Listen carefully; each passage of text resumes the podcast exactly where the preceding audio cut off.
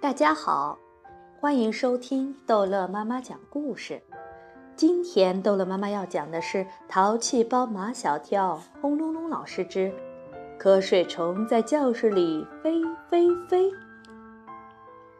瞌睡虫是在一个夏天的下午飞进教室里来的。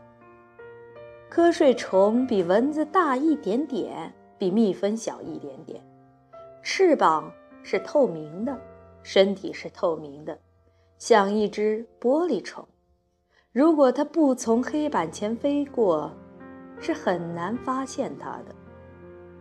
马小跳他们班正在上科学课，教科学的雷鸣老师，也就是轰隆隆老师，讲课的声音很大，一层楼都听得见。他讲课还喜欢做动作，喜欢模仿各种各样的声音。比如讲到猫，他就学猫叫；讲到狗，他就学狗叫；讲到狮子，狮子不是叫是吼，他就直接学狮吼；讲到鱼，除了河里娃娃鱼会叫，海里的大金鱼会叫，其他的鱼好像不太会叫，他就嘴巴一张一张，身子一扭一扭，学鱼吐泡泡的样子。总之，轰隆隆老师讲课就像讲故事一样，手舞足蹈，绘声绘色，同学们都喜欢上轰隆隆老师的课。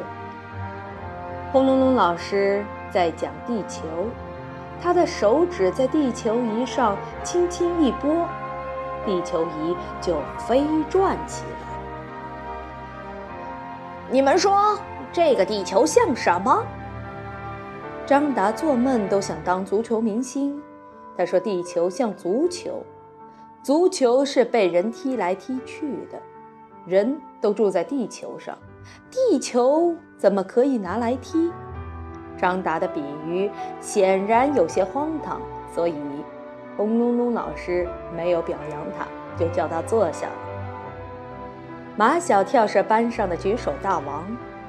老师每提一个问题，他都会举手，不管这个问题他能不能回答，甚至他根本没听明白老师提的问题，他都举手。而且，如果不让他回答，他绝不把手放下来。现在，马小跳又举手了，而且一直把手举到轰隆隆老师的鼻子底下。马小跳。你来说说，地球像什么？地球像像……马小跳又一时神经短路，想不起地球像什么。鹿妈妈在旁边捂着嘴，痴痴的想。坐在前面的毛超也转过头来笑他。毛超的头发昨天被他妈剪了，剪得长长短短，乱七八糟。马小跳看着毛超的头，一下子有了灵感。毛超的头像地球，有山有水有河流，哈哈哈哈！全班笑得人仰马翻。轰隆隆老师不敢再叫同学们说地球像什么了，再说下去，还不知道会说出些什么来呢。接着。轰隆隆老师讲地球的公转和自转。他说，地球绕着太阳转需要一年的时间，所以有了春夏秋冬四季。地球除了围绕太阳公转，还要自转，转一次需要二十四个小时，所以有了白天和黑夜。毛超转过头来对马小跳说。怪不得我经常头晕，都是地球惹的祸。轰隆隆老师走过来敲毛超的课桌。毛超，你在说什么？马小跳抢着帮毛超回答。他说：“怪不得他经常头晕，都是地球惹的祸。”轰隆隆老师不明白。啊，你头晕怎么能怪地球呢？马小跳抢着帮毛超回答：“地球除了公转，还要自转，转来转去，就把他的头给转晕了。”哈哈哈哈！教室里笑得天翻地覆。这个问题也不能再讲下去了。轰隆隆老师开始讲地球上的动物，他瞪着眼睛，龇牙咧嘴，高声叫道：“老虎为什么喜欢吃肉，不喜欢吃草？”那只像玻璃虫一样的瞌睡虫绕着轰隆隆老师飞舞。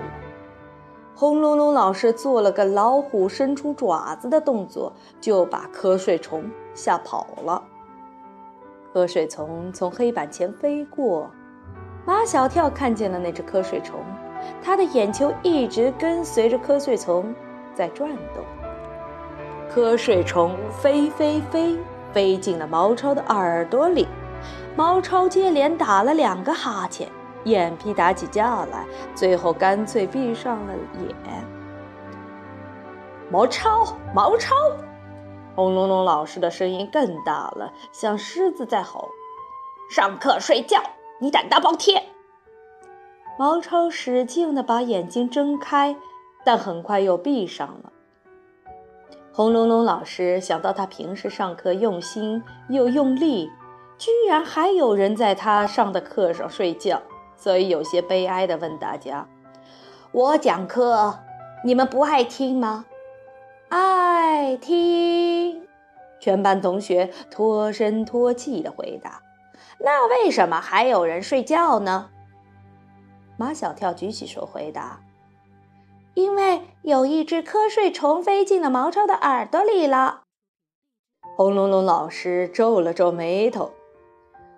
马小跳呀，马小跳，你总是一派胡言。你坐下，我不允许你再发表任何言论。马小跳急了，不顾一切的大声说道：“真的，我亲眼看见一只瞌睡虫飞进了毛超的耳朵里。”轰隆隆老师不再理马小跳，他见陆曼曼坐得挺正，说：“瞧人家陆曼曼。”每节课都听得这么认真，你们都要向路曼曼学习哦。这时，瞌睡虫从毛超的耳朵里飞了出来，围绕着路曼曼飞了几圈，从他的左边的耳朵里飞进去，又从他右边的耳朵里飞了出来。路曼曼啊啊地打了两个大哈欠，趴在课桌上睡着了。怎么你也？轰隆隆老师对陆曼曼也不满意。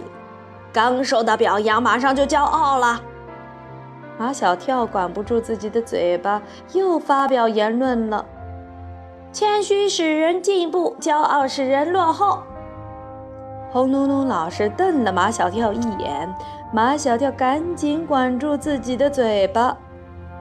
瞌睡虫在教室里飞飞飞。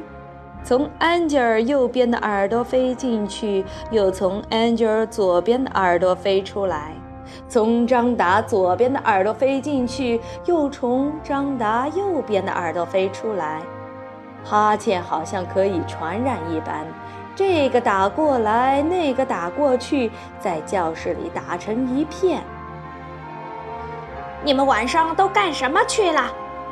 轰隆隆老师很生气，难道？都没有睡觉吗？马小跳看见瞌睡虫飞进了轰隆隆老师的耳朵里。哦，轰隆隆老师打了一个好大好大的哈欠，他的上眼皮和下眼皮也打起架来了。